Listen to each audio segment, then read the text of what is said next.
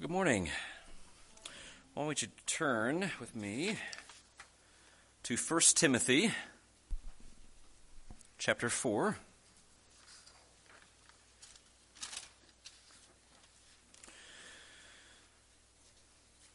First Timothy chapter four, uh, verses seven through ten. But have nothing to do with worldly fables, fit only for old women. On the other hand, discipline yourselves for the purpose of godliness. For bodily discipline is only of little profit, but godliness is profitable for all things, since it holds promise for the present life and also for the life to come. It is a trustworthy statement deserving full acceptance. For it is for this we labor and strive, because we have fixed our hope on the living God, who is the Savior of all men, especially of believers. Well, with today being the first day of the year, I thought it would be helpful to, to discuss spiritual disciplines. Uh, this message has been heavily inspired uh, by the book of uh, Spiritual Disciplines of the Christian Life by Donald Whitney. Uh, several years ago, we actually we went through this book uh, through small groups, uh, and it was a really uh, it was a real help to me. Uh, but it, it has been several years, and so if you haven't read it recently, I would encourage you to at least read through it, to read through parts of it. Uh, again, it's very very helpful. So, actually, a lot of this uh, content is driven uh, from this book here. Um, at the beginning of the book, Uh, Donald, he gives an illustration of a young boy named Kevin who finds that practicing his guitar is drudgery. Kevin would rather skip his music lesson and be outside playing baseball. However, an angel appears to him one day and takes him in, in a vision uh, to Carnegie Hall for a guitar virtuoso concert. Kevin is astonished and is in awe at the skill of the guitarist. His own hand can barely make out a few chords, but the fingers of this musician flows smoothly from chord to chord to make beautiful music. The angel asked Kevin what he thought, and all that he could say was, "Wow." The angel continued to tell Kevin that the vision he saw was actually him in a few years. Then, pointing at the guitar, the angel declared, "But you must practice." Having this, uh, having this vision did not instantaneously turn Kevin into a virtuoso, this musical expert. This vision gave Kevin direction for discipline. As Donald says in his book, discipline without direction is drudgery. Whether you are a new Christian or if you've been a Christian for many years, each of us has the desire to mature in the Christian life.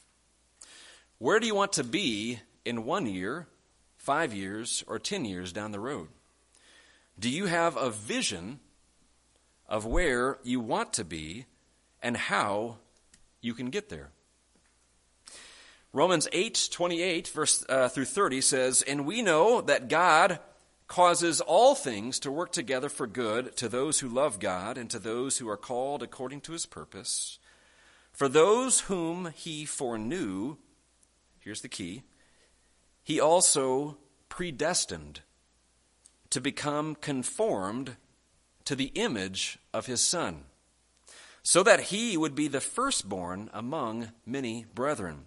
And these whom he predestined, he also called, and these who he called, he also justified, and these whom he justified, he also glorified."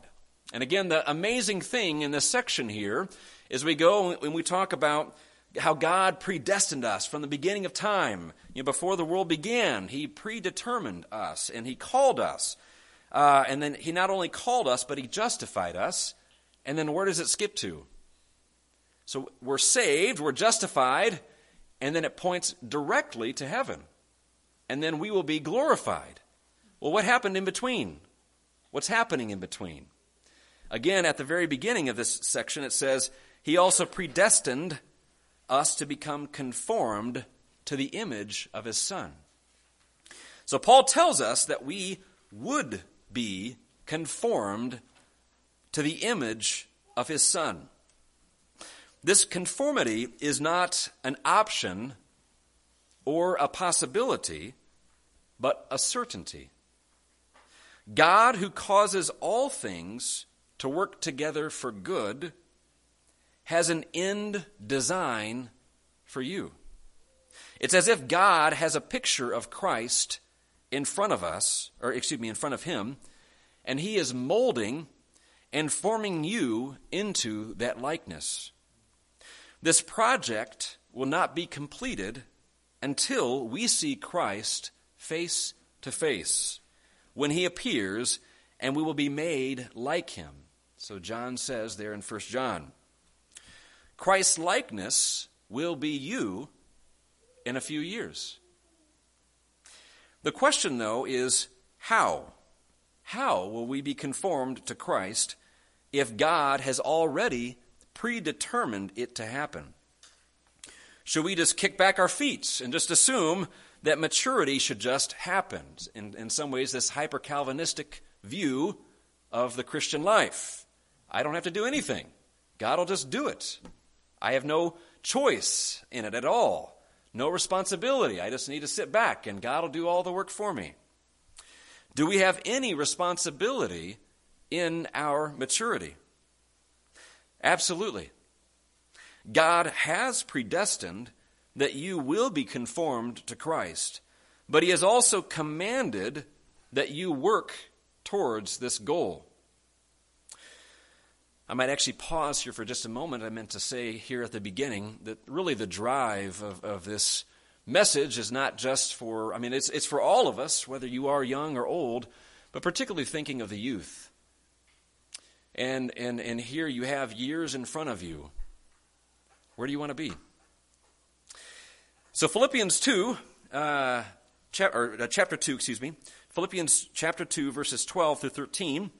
It says, "So then, my beloved, just as you have always obeyed, not as in my presence only, but now much more in my absence, work out your salvation with fear and trembling.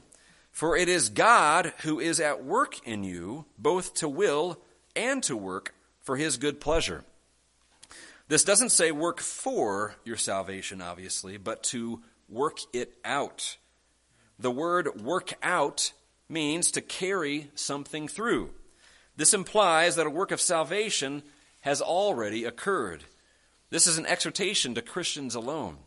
God has already saved you and is working out the fruit of salvation in your life.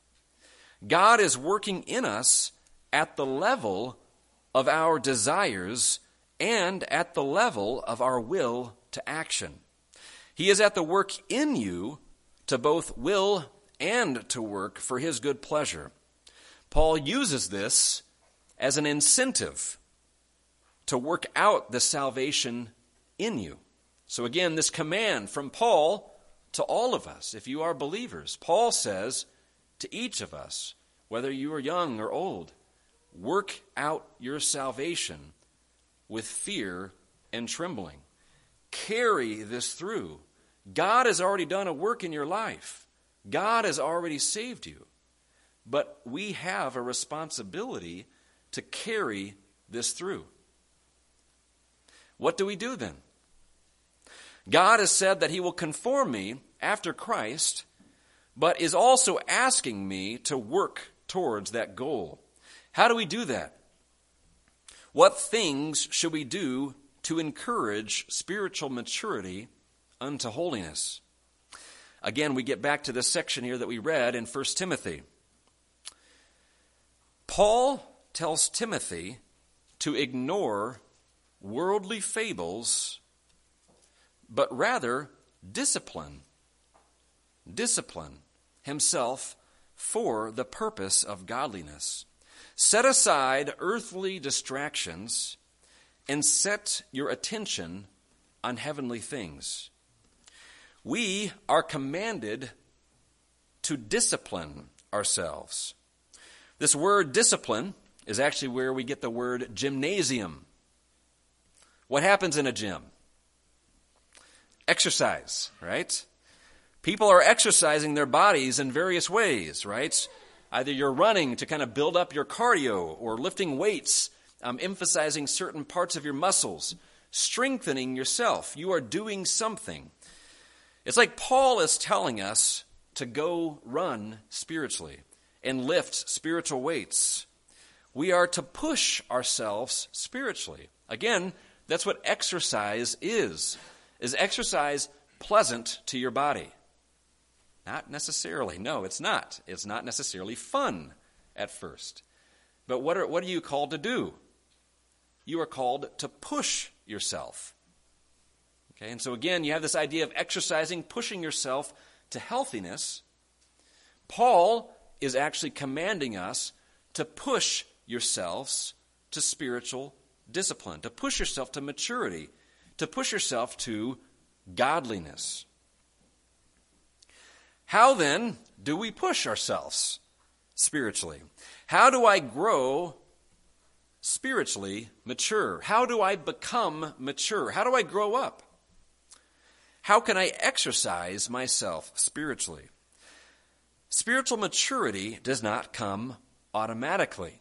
Again, like a healthy body doesn't necessarily come automatically. It is not like stepping onto an escalator. All you have to do is take one step and you can make it to the top. Actually, growing in spiritual maturity is more like trying to make it to the top with the escalator going the opposite way.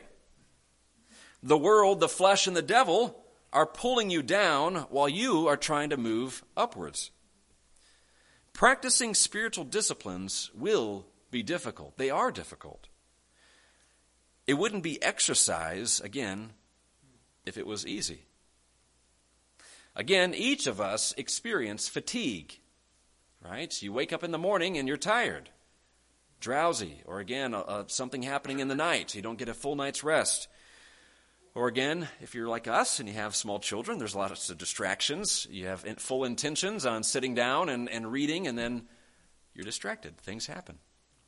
Or again, you might have obligations where you have to get up early and do things.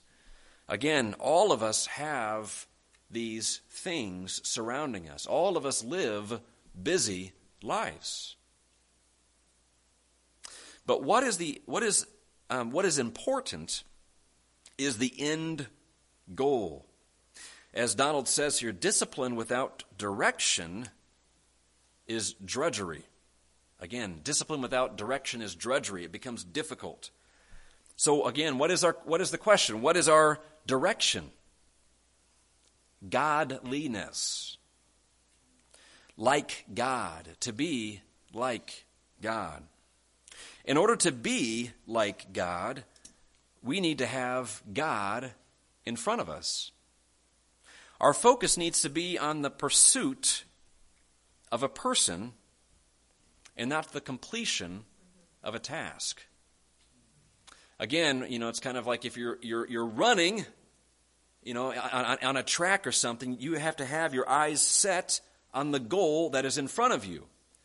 Otherwise, what? You're going to get off track, get off course. If you're not watching when you're lifting weights, what's going to happen? You're going to get hurt. All right? You have to have your focus on the end goal. So yes, our lives are busy.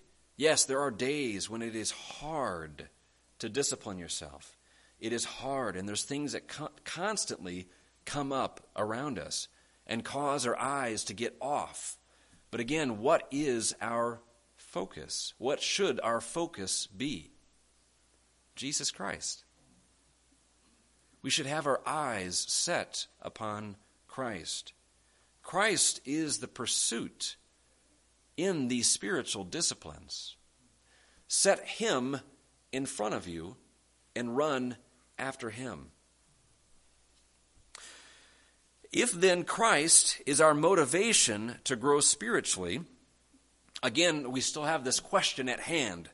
What do I actually need to do to grow? Again, to exercise, what do you do? Again, you have to put on shoes to go running. I guess some people run barefoot, but you should should run with shoes on. Or find weights to lift or various things. And you need to go find something to do to push yourself. So then what are some things that you can do to push yourself spiritually? Well, I would say, I mean, again, each of these spiritual disciplines are important. And, and again, pushing you, pushing yourselves in various ways. So it's hard in some ways to necessarily put one above the other, but I, I do feel like some of these first couple of ones are maybe more important. Uh, so the first thing I have to mention this morning is Bible intake. Read. Read the Bible.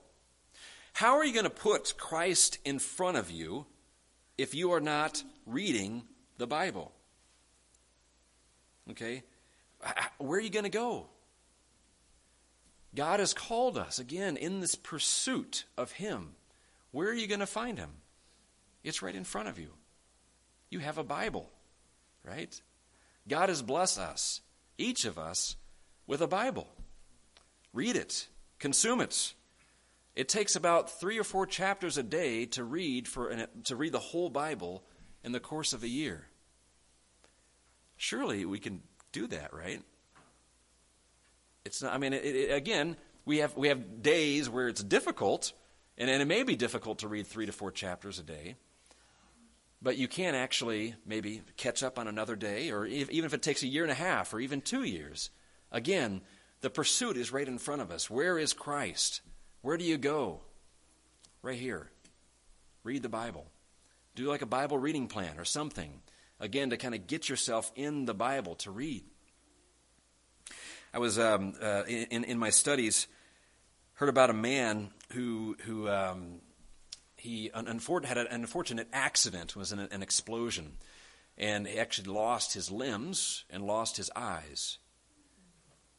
And so he couldn't see, he couldn't feel. So how could he read the Bible? And he heard about somebody um, in, in, in England who uh, was able to teach herself to read Braille by her lips. And so he tried it, but he realized that actually his uh, in the explosion, he actually lost the sensitivity to his lips. But while he was doing that, he recognized that he was actually still able to feel with his tongue. And so this man who can't see, has no arms to actually read and maybe to read, reading the entire Bible through several times with his tongue. It's like, man, that ought to rebuke us, right? Surely, if he can read with his tongue, surely I can I can sit down and read. But again, it's not this drudgery of just having to go through, you know, yes, I got to check this off and read chapter by chapter. Again, here we have the Word of God. We have words of eternal life right in front of us.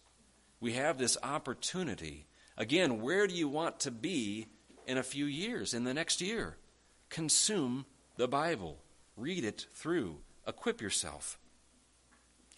Next thing is hear the Bible. Where do you go to hear the Bible? Well, here is one place uh, on, on Sunday mornings. But also, again, brothers, we have this great opportunity. When else in time have we been able, just at a click of a button, to have millions of sermons at our fingertips? You can go and listen to many, many great sermons about the Word of God. Something that you're dealing with, struggling with. Something in particular that you're studying. To learn more about it, you can find it online very easily.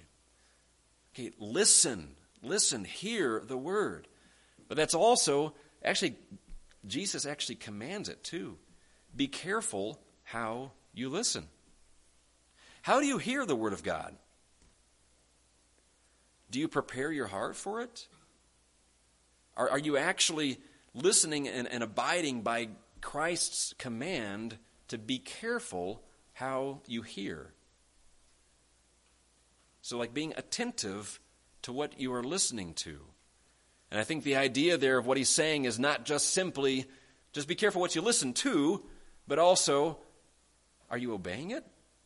Right? Hear, not just listening, but obeying it.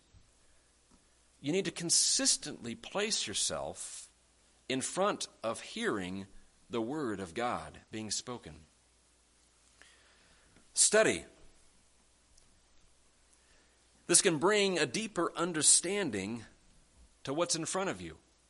Again, I mean, we can go through and we can read the whole entire Bible, which is great, and you need to do that to get the full counsel of God. But in many ways, what studying does, so like reading across the Bible, it's like you get, in some ways, kind of like an inch deep. But whenever you study the Word of God, you can actually dig down deeper. And it can really open your eyes to, and, and can really amaze you at the depth of, of the, the gold mine in front of you. And, and things just start clicking. It's like you start studying, and then it's like, oh, wait a minute here. There's this other section here that, that you know, Lord, you opened this up to me, and now I recognize this. I, I, I understand this more now.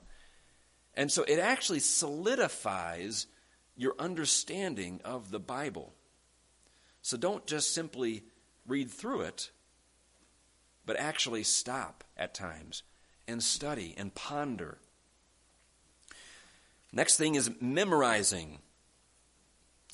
I want to give another plug to um, uh, Desiring God, actually. They have what's called fighter verses, okay? And it, it's something that I've I've gone through, and they actually have, uh, over the course of five years, um, probably actually about close to almost five hundred verses. So they actually, every week, you're introduced to a, a new section of verses. It could be one verse or three verses. It, it just depends. Um, and, and they have several ways of memorizing Scripture. Again, you can uh, type it in or, or uh, you know, announce it, or how, however you want to do that. So there, there's many different tools out there in memorizing Scripture. Why is that important? Why is it important to memorize Scripture? Again, I think there if uh, Pilgrim's Progress. Again, yet another plug. If you haven't read Pilgrim's Progress, you should read Pilgrim's Progress.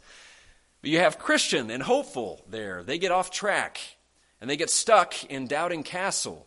And what happens? How do they get out of Doubting Castle? All of a sudden, Christian remembers, I have this key that is hidden inside my chest pocket that can open up any door in Doubting Castle. So what is what was John Bunyan saying there? Memorize. What did Christian do? He hid these keys of promises in his chest pocket, in his heart, so that when time arises, he actually had it available. And yes, it is true, sometimes you forget about that, and you start struggling, and you start getting depressed, and then all of a sudden it's like, of course, there's this verse.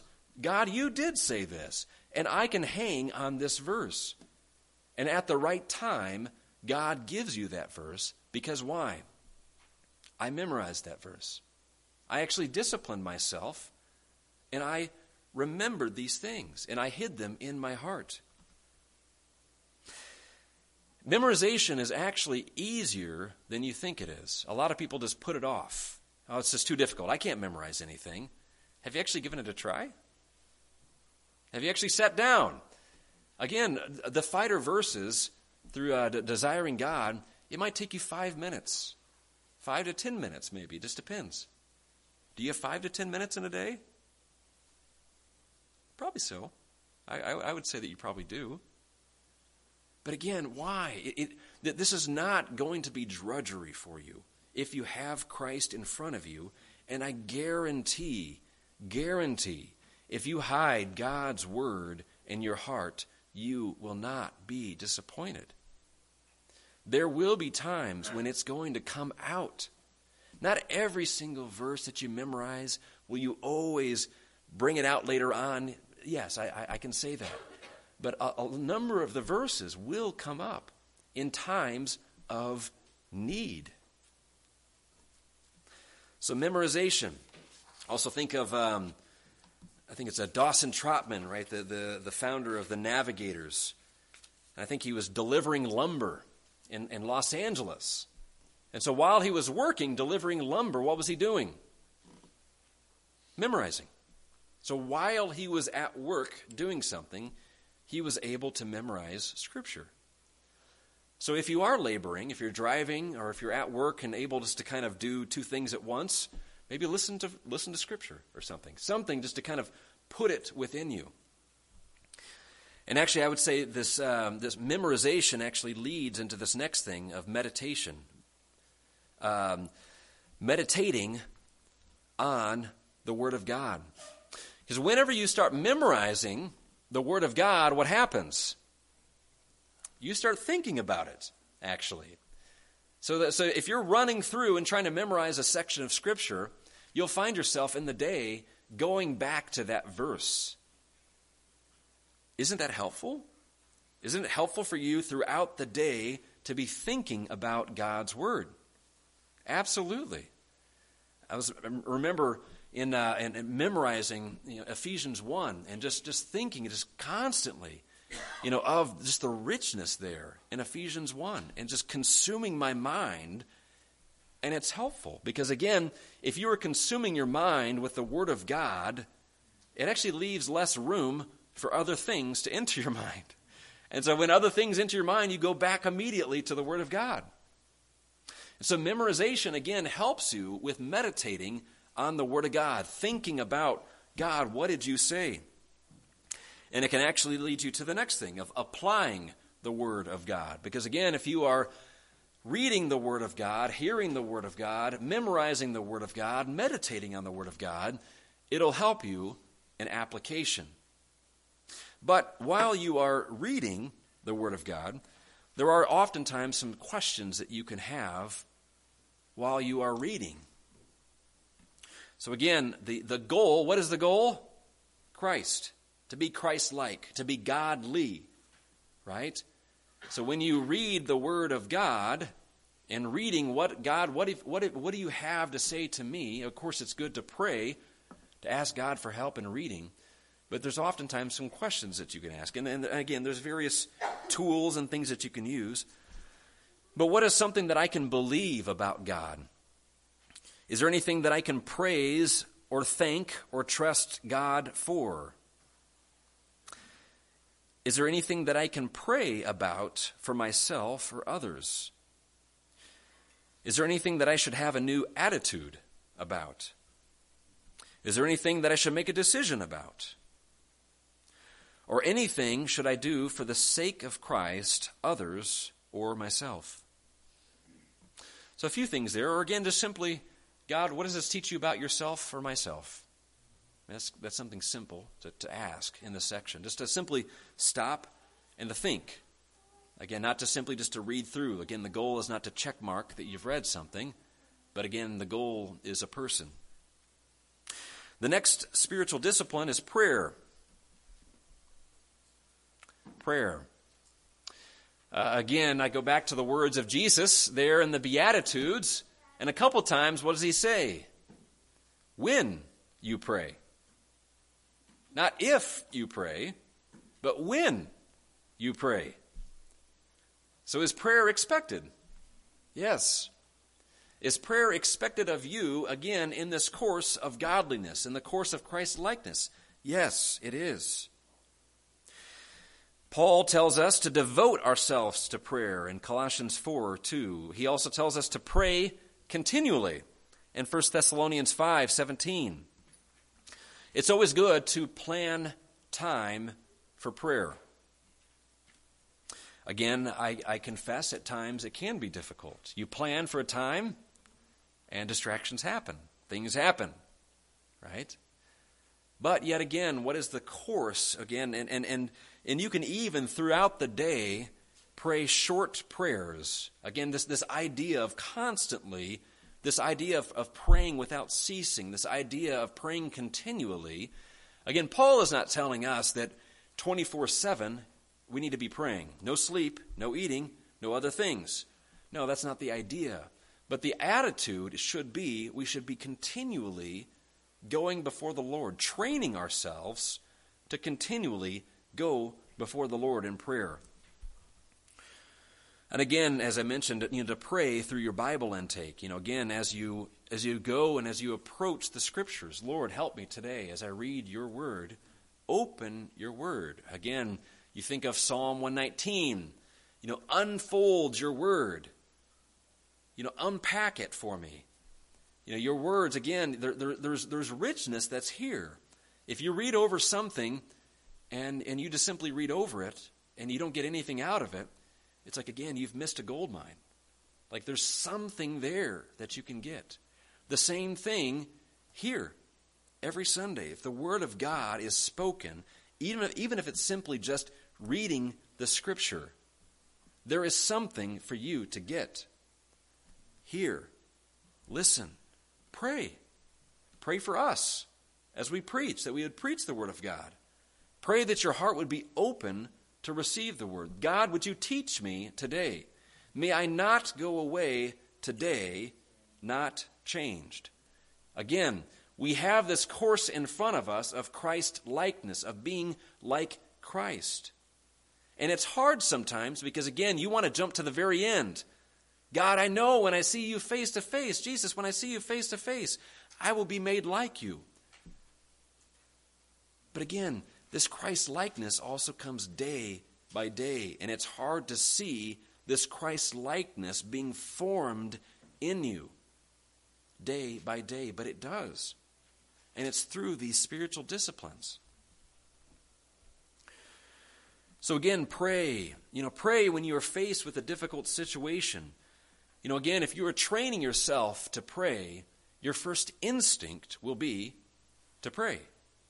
So again, when something hard comes your way, what what do you, what do you go to? Prayer. God, help me. Even if it's something small like that, Lord, help me. Pray with others. We can learn to pray by praying with other people who can model prayer. How can you pray with others? Well, again, we have prayer meetings, right? We have an opportunity to come and to pray, pray together. And you can learn how to pray at the prayer meetings. You can hear other people pray. And you don't want to simply just mimic them on how they pray, but they can actually teach you to pray. And obviously you go away encouraged. Why? Because you're praying. You're praying to the Lord. So prayer. And something else to consider that you can accompany with prayer is fasting. Again, there in the Beatitudes, Jesus says, when you fast. So again, fasting is expected of us. And again, it's it's kind of like some of these other spiritual disciplines. Are, are, are you fearful of fasting? Some people in some ways are, are afraid to fast. How am I going to feel? Or is it going to be really hard or really difficult? And yes, I, I, I, yes, it's true. Fasting is not necessarily easy. You know, we, we've trained ourselves to eat three times a day or how many ever times a day. We've trained our body in that way. And it can be difficult at times to fast. But what can fasting do? Fasting can actually strengthen prayer. It can help you to seek guidance from the Lord. You can use fasting to confess sin and a desire to restore a right relationship with God. It can reset your heart in relationship with the things of the world. Also, how much are you consuming yourself with the world? How much time are you spending with things in the world? And do you feel this attachment to things of the world?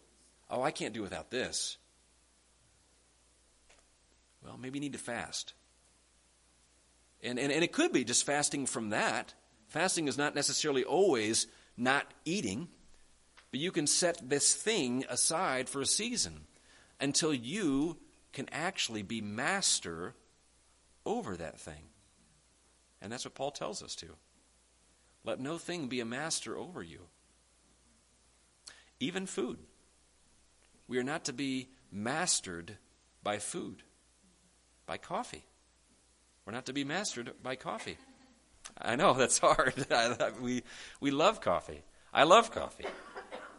But we, we can't let coffee be a master over us.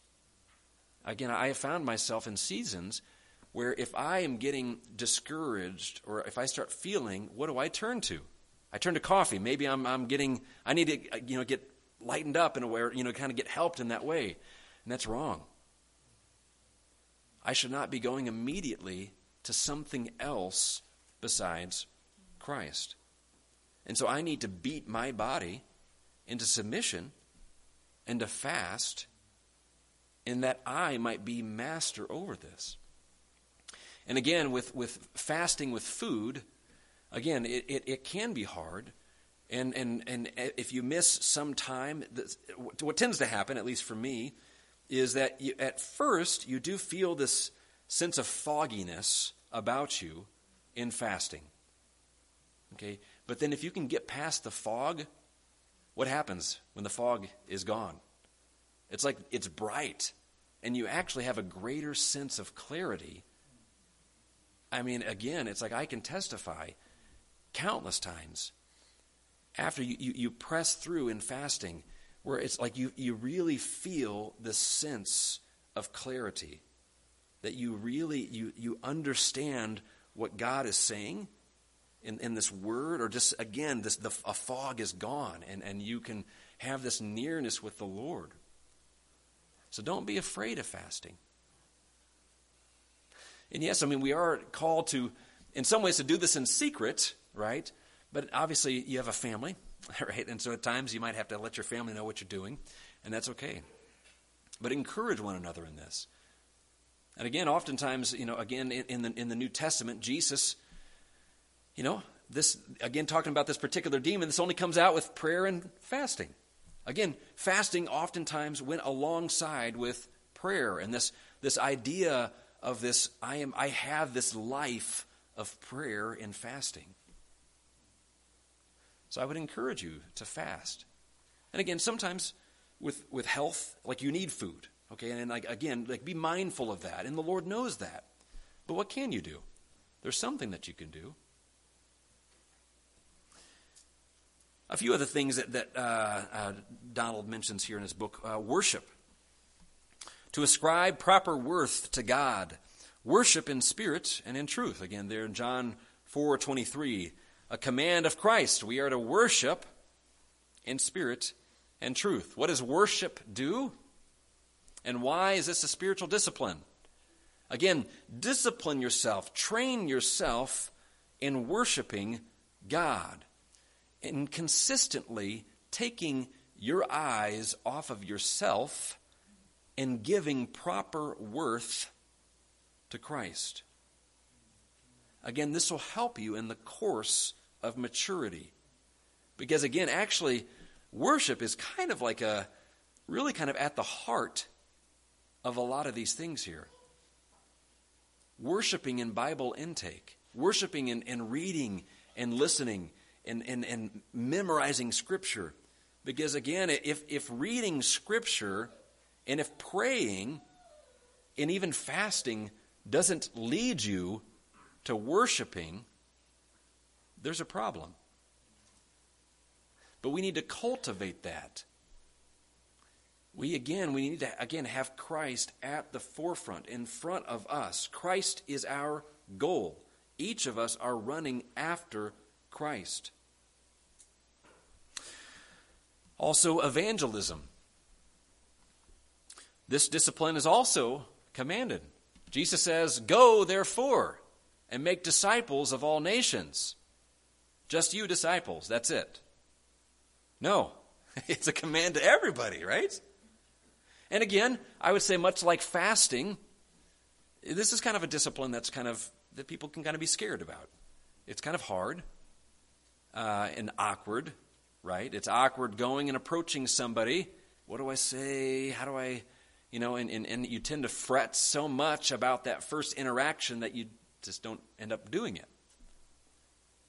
And you are you are afraid sometimes by what you don't know. But the question is, is not what you don't know, but what do you know? If you are a believer, you know the gospel, right? You know, at least at the core of the gospel, what has Christ done for you? Okay, well, the next question is, what does it take for somebody to be saved? What is it, what does it take for the word of God or a seed to be planted in somebody's life? Just the core. Who is Christ? Well, I, you know, honestly, I can't explain, you know, I can't explain the incarnation. I can't explain how how how Jesus can be both God and man and, and, and all of these other things. But, you know, I do know something. Christ saved me from my sins. And now I am walking in newness of life. Christ has done something in my heart. That's enough. You don't really have to know a whole lot. Just know something very small and share that. A few other things I'm just going to kind of mention here also is, is, is serving. You know, again, a, a discipline of service. You know, uh, we have what I, I've always gone back to is actually the Trinity, right? God is called our help, right? Jesus is our helper. Also, the, the, the Spirit is our helper. All three of the Trinity serves us in many ways. So is it too light of a thing for you to serve? No. But it's a discipline, again, that we can do to help serve. Service can, again, help us to take our eyes off of ourselves onto other people and onto the Lord. Lord, this is hard. It's, it can be hard to serve at times. I just want to do this for you. And a few other things also uh, that, that, that Donald mentions, again, is... Um, He mentions a kind of a stewardship of time and money, kind of disciplining yourself and, and, and um, just, you know, obviously watching your time, you know, how you're spending your time, and also money, giving. Also silence and solitude, spending time, disciplining yourself, and getting time alone with the Lord. Uh, journaling, writing things down, encouraging yourself. What, what are you feeling? Um, uh, what have you learned? Journaling, and it's an opportunity with that to go back and to... Uh, to think about, you know, look back in the in the year and see what has the Lord taught me, or, or how has the Lord answered prayer. So hopefully after going through this list of disciplines, you, you're not discouraged, and that's not my goal, is to discourage you of, of what you're not doing. Again, all of us have these busy lives, and we're constantly on the go, and it sometimes feels impossible to fit these disciplines in your life. But again, a part of our problem is seeing the profitability of discipline. Do you see how profitable it is to discipline yourself? Again, this is not necessarily the best example, uh, but it's just thinking about uh, retirement. Okay, again, not the best one, but uh, you know, if if I were to start a job. Okay, and, and if I were to, to work for forty years, okay, if I were to simply put one dollar in my retirement now, in forty years, it would actually grow by six hundred percent if the interest rate is at simply five percent, which is very doable in rates with, with the market. six hundred percent. By one dollar, six hundred percent. So do you see the value of simply, yes, I mean, you could do something with that dollar now, do it another way, but if I actually put it down now, and if I spend time and, and push this out now, I will actually benefit from it later. And the the thing is, is that, you know, with with uh, with, with saving is you have what's called compound interest. I'm not going to go into economics or anything here, but but basically you earn interest off of interest. You put a little bit in, okay, and it earns interest, and you continually earn interest off of that interest for years to come. And so it's continually compounding, building off of one another. So I put that dollar in now, Tomorrow it might just be worth a dollar and a penny, but then I earn interest and it's building off of that and growing. So again, these disciplines, in, in, in some ways, is kind of like compound interest. You put in a little bit now, and, and it builds up, and over time, and if you look at, again, forty years from now, where are you at? It's going to build off of one another. The work that you do in now, you can build off of in a year from now. Again, the memorization that you have may be valuable next year when you are going through a difficult time, or another brother or sister is going through a difficult time, and you may be able to share a verse that actually helps them and that actually may be the way of escape for them in the midst of the temptation. So do you see how valuable that is, how profitable it is? Disciplining yourself for godliness provides a guaranteed return now and in the future. Again, what Christian has ever said that they regret memorizing Scripture? No one. They never will say that it was a waste of time and never proved helpful for them. But in fact, you hear often, man, I wish I would have memorized more verses when I was younger.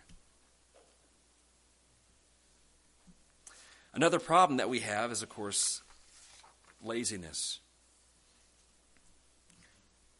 Alexander McLaren said, "We may have as much of God as we will." I'm going to say that again. We may have as much of God as we will. Christ puts the key of the treasure chamber into our hand and bids us take all that we want. If a man is admitted into a bullion vault of a bank and told to help himself and comes out with one cent, whose fault is it that he's poor? Do you get that? So if you're if, if you're invited to go into a bank and say, take all that you want, take everything that you want, whose fault is it if you walk away poor? It's your fault. Again, it's your responsibility. And again, Christ has given us the key. God has given us the key to these things. Where does Alexander get this idea from? Well, if you want to turn to me with me here to Second Peter. Second Peter, chapter one.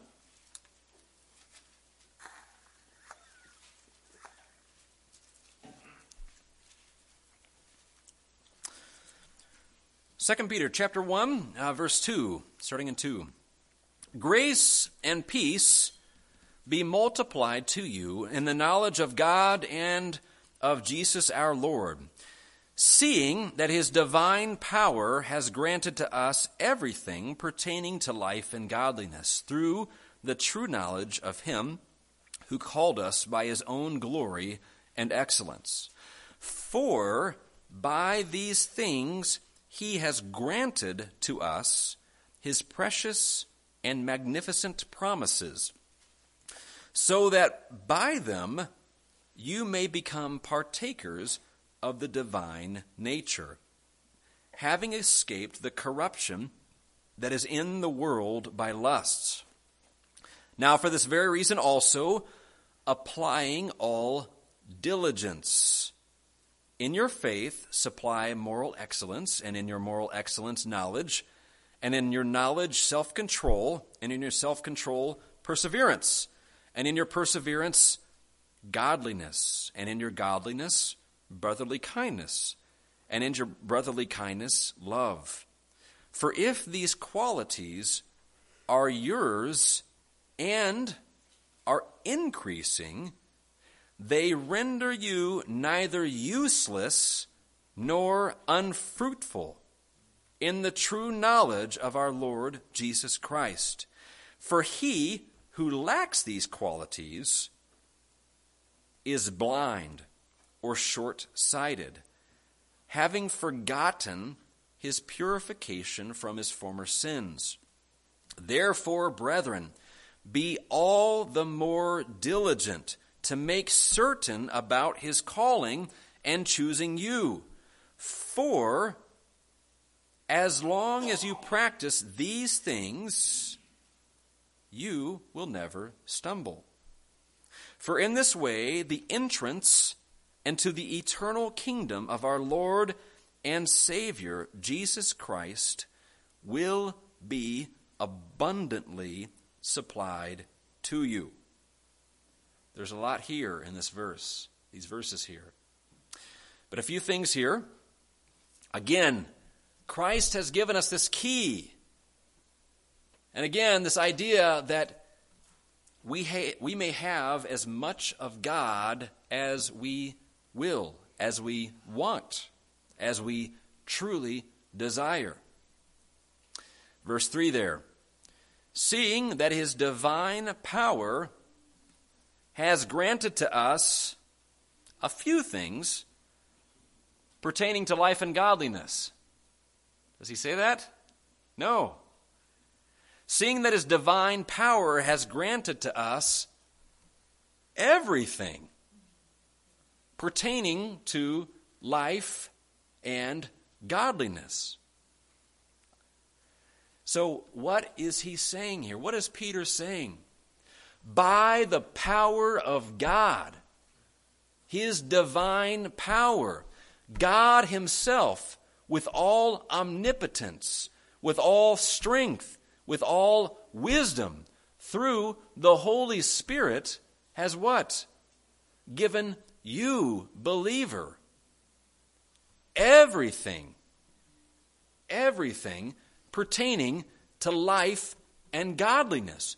Meaning, what do you need for life in your life right now?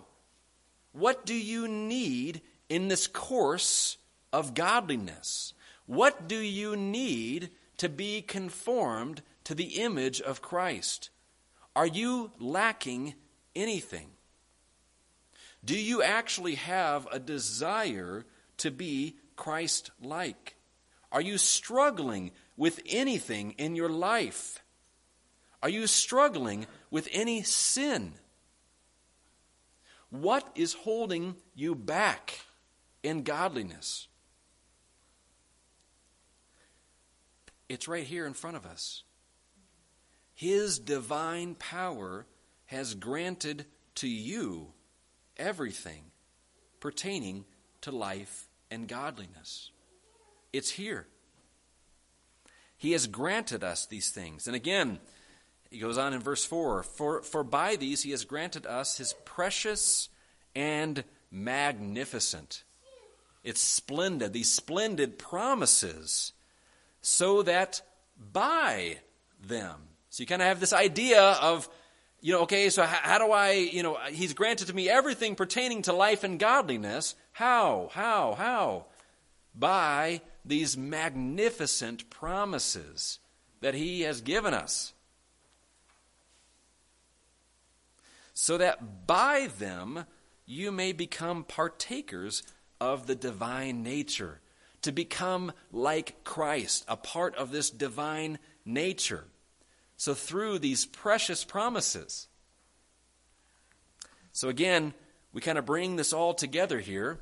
Okay, well, how do I get these precious promises? Where do I get them from? Read your Bible. It's right here. It's right in front of you. Read it. Okay, well, how I how I remember it? Memorize. Memorize memorize the Bible. Memorize these promises. Again, like Christian hiding it into his heart. And again, a part of it is this meditation where you stick it into your heart, deep into your heart. Pray. Pray it through. Pray these promises. Again, I'm struggling in this sin. Then what do you do? Pray this promise. God, you said this. So I am praying this promise that you've given to me. So again, all of this, again, you know, God, again, has he, he, he's predestined us that we would be conformed to the image of Christ. He is actively working in us both to will and work for his good pleasure. And God has granted to us everything pertaining to life and godliness. But again, you have to understand, again, kind of that illustration of the escalator. Life is like that. It, the devil, the flesh, the world, it's like it's pulling you down. You will have to discipline yourself. You have to motivate yourself.